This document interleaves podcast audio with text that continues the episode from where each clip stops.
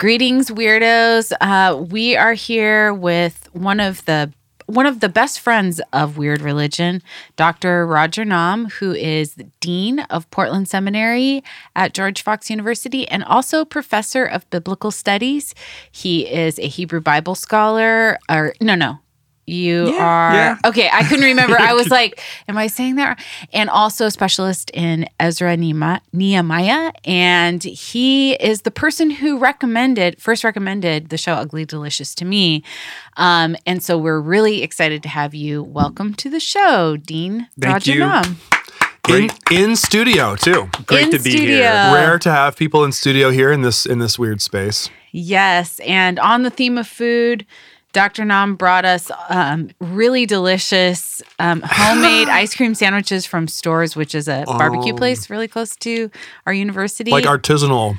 they are ice cream sandwiches. Yes, we're So, having a Christmas Brian, graham cracker. you were actually serious. You wanted to eat this on air. I want to eat already- it. No, I want to eat it while we're talking. I already ate mine. I'm I know. That's why I, said, I did not know you were I serious told, about I it. told every. I told these two. I said, "Don't eat it yet. We have to eat it while we're I talking." finished Yeah. mine.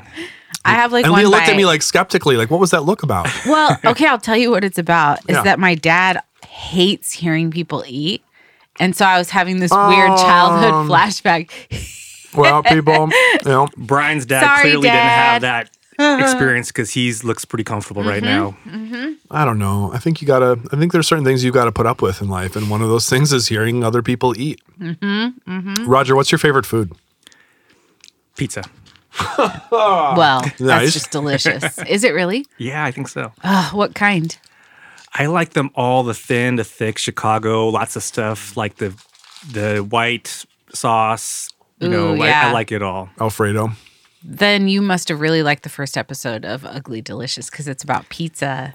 Yeah, like I was shocked because I David Chang's this kind of mega celebrity high chef, and we know about him. We read about him. We see him on TV, and to see him like really contend for Domino's, that was Ah, I a real, love that That was a real shocker. Right, right. episode He's- one. They're not snobs. That's the thing. I loved I actually really loved that because there's a scene in the in the documentary where he orders Domino's to like this fancy pizza place and they all eat it and I think they liked it. Yeah, and he's talking to his celebrity chef bud, say, "This is isn't this great? Tell me this isn't a great combination right here." Mm-hmm. Well, and the guy goes, "Well, it is good, but it's not pizza." I know that's such a hipster response. Let us pose to you, Roger, a question we were talking about earlier about authenticity that that the show Ugly Delicious raised, just about like food cultures. Like David Chang said, "quote Authenticity is overrated." And another character was talking about how you know authenticity maybe like in storytelling or something like that, or in friendship is good, but like with food, it is not to be desired. Reflect on that quote. Do you think is authenticity overrated in food food cultures? Do you think? Yeah, well, food is evolving and it changes. And uh, David is speaking from a second generation Korean American place. His parents immigrated.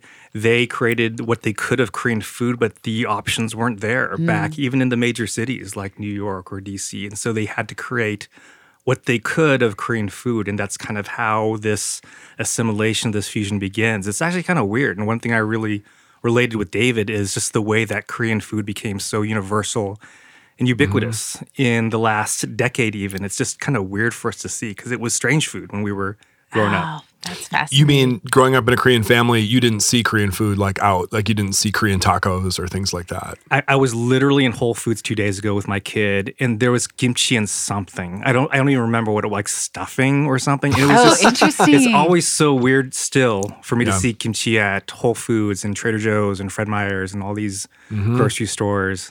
Do you think about like how that must be so different for your children? So if it was weird when you were a child and now your children is just growing up and it's Korean food is kind of like the It's super hip. yeah, the Koi, hip koi fusion, koi fusion. That's Yes, right. That's amazing yeah, it's taco delicious. cart. owned Yeah. by Koreans. And yeah, so my kids grew up, they're growing up in Oregon. They are uh, 10 and 15 right now, and they've always shamelessly loved Korean food. It's it's kind of different for us. Like it was, you know, David talks about a little bit in the episode. It's embarrassing. It kind of smells funny. It's very garlicky. it's uh, a lot of it's fermented. A lot of it uh, just smells different from the American kitchen.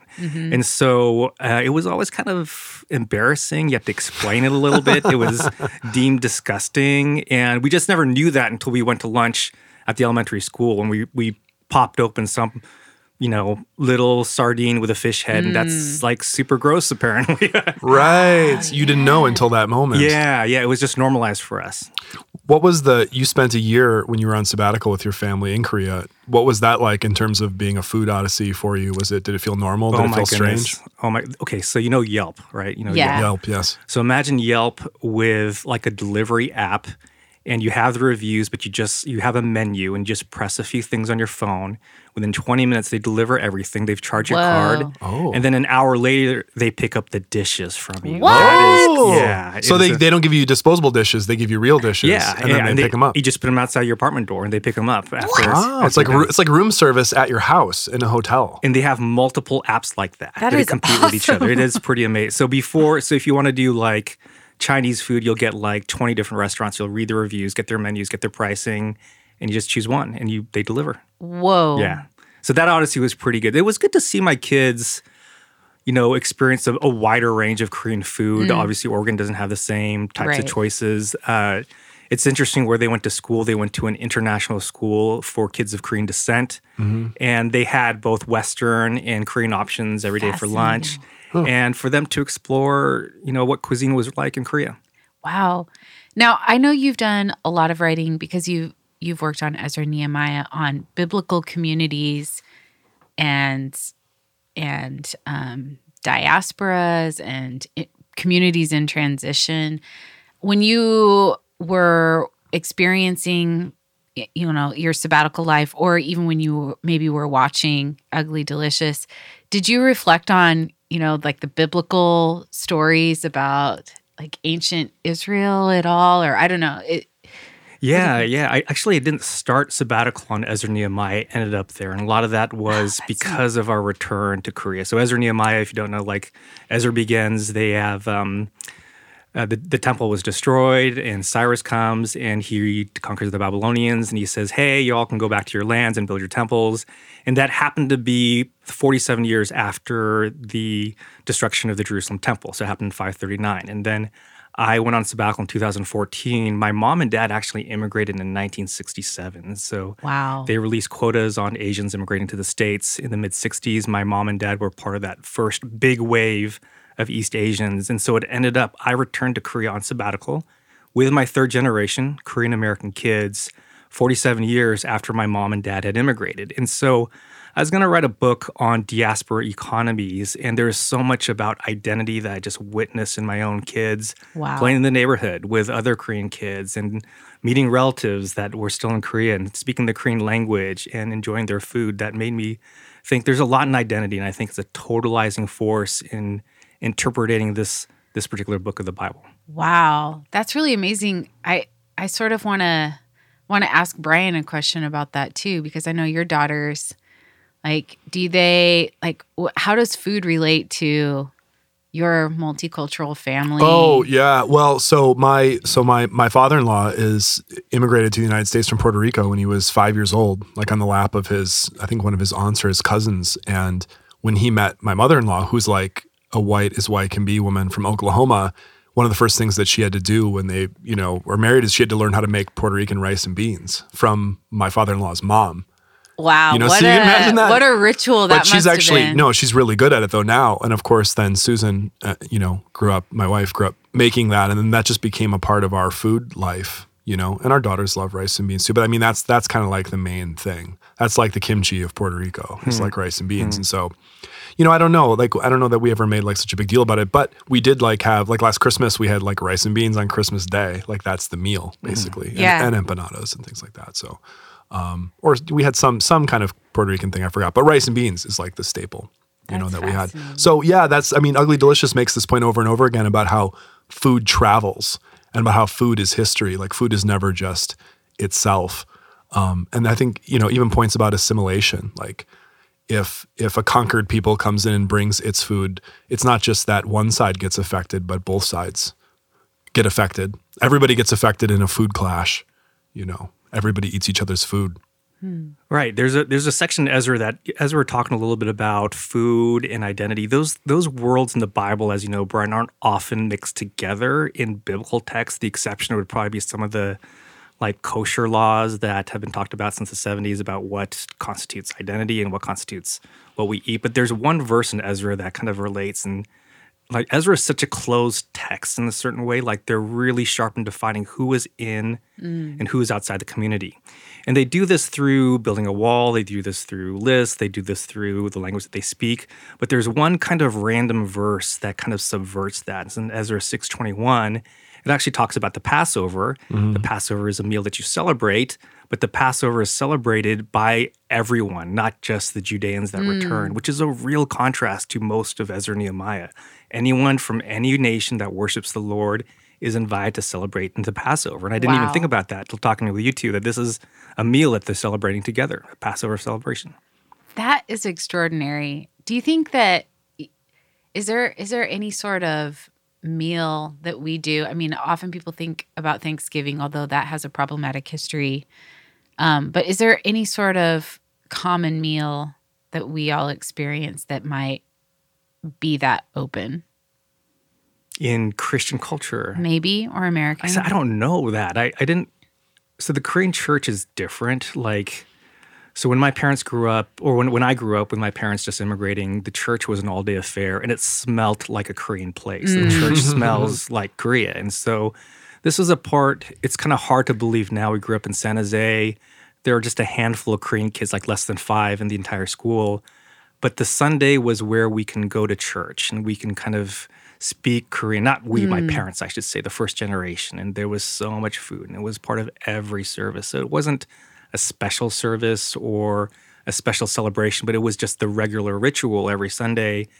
You have lunch there and you have Korean food every single time. And it was just part of a way, I think, for the Korean immigrants to kind of get through and navigate their kind of challenging life, hmm. be with each other. And there's also business opportunities as well when they gather together, more ways that they can combine resources and kind of give each other positions and jobs and kind of talk about each other's businesses. Do you think that um, do churches where like do second generation churches or churches with populations that ha- include more second generation do they still keep up that that eating together the all day church experience? Not the second generation church. The mm. first generation, like still today, 2018, there's still tons of Koreans immigrating here and coming, and they still keep up that. So our church has Korean meals pretty much every Sunday, mm. special ones on Thanksgiving and holidays. But the second generation is different. We grew up with more options. We grew up with an affinity for all sorts of different foods. So that isn't quite there. I, I do see a lot of the second generation hold on to that heritage where they might uh, depart from other parts of their Korean identity. And I think part of it, it was just the rise of Korean food in the American culture. It's just such a popular, well known, and well regarded food now. That's really interesting because we were talking earlier about um, potluck culture, church potluck culture. Yeah. Um, and I grew up in a working class community where we had tons of church potlucks, but um, I think that that type of culture in you know my particular rural American context is on the decline, which I to me seems very sad because there was something kind of wonderful about that. Mm-hmm. I mean, I I was a pastor's kid, but lots of kids in the church they just grew up where you'd spend hours just running around the church, eating, you know, whatever. Whatever they give Yeah, you. yeah. Yeah. the last potluck that I attended, or one of the last ones that I've been at, I don't want to say which church or even where this is or how long ago, but there were so few people that actually brought food that the church ended up raiding its own food pantry bank to put out food oh for the potluck. no. well, I will say, I think part of that people has didn't bring anything. People didn't. People weren't doing it. They weren't doing Yeah. the thing. Part of it has to do i think with the idea that there are more two income households so Mm. it's like you know i mean when i was growing up there were the, many of the families in the church had more traditional gender roles so like the women would like cook the stuff and bring right, it Right. Right. and so you know speaking as one of the women now i'm just like oh let's go to the store because you're just tired Yeah. you know Yeah. Nobody wants to do anything that's even remotely a hassle. I think that's true really too anymore. that's true it's just too life is too. We need we need that app. That app you're talking about, It's a pretty Yeah. amazing app. Yeah. where you can just clickety click click holy stuff. smokes yeah Why can't we import that? Hey, I What- think it'd be a great idea. What kinds of Korean food do you think Americans should be eating that they're not eating right now? There are a lot of like really good marinated vegetables that are like healthier and that last. There are a lot of like people think of kimchi, you have your idea. They're like literally over 100 types of kimchi. And I think oh, Americans Oh, I need to expand their kimchi Wow. repertoire and stuff. Yes. There's a museum of kimchi in Seoul. Really? So Yeah, what's literally. so when I think of like like when I ask for kimchi on my Korean taco at Koi Fusion, what's what's that kind? Is that That's the, the main staple kind of this kind of Napa cabbage. Is this Very fermented? but the- yeah, I yeah. love it. It's And So you have it with different vegetables. You have different uh, fermentation processes, different levels of spiciness. Some that are completely white and not spicy at all.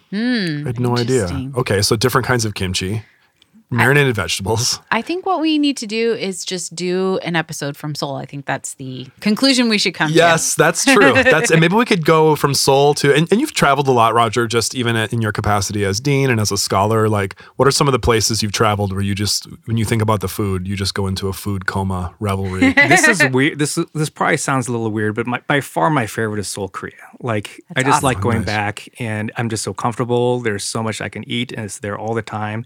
It is a great food city, but I just don't get sick of Korean food. It's it's fine for me. I don't know how much you'll like it by day seven. I don't know. We'll see. I've got a question. Like, if that's the best, what is the low point of food culture?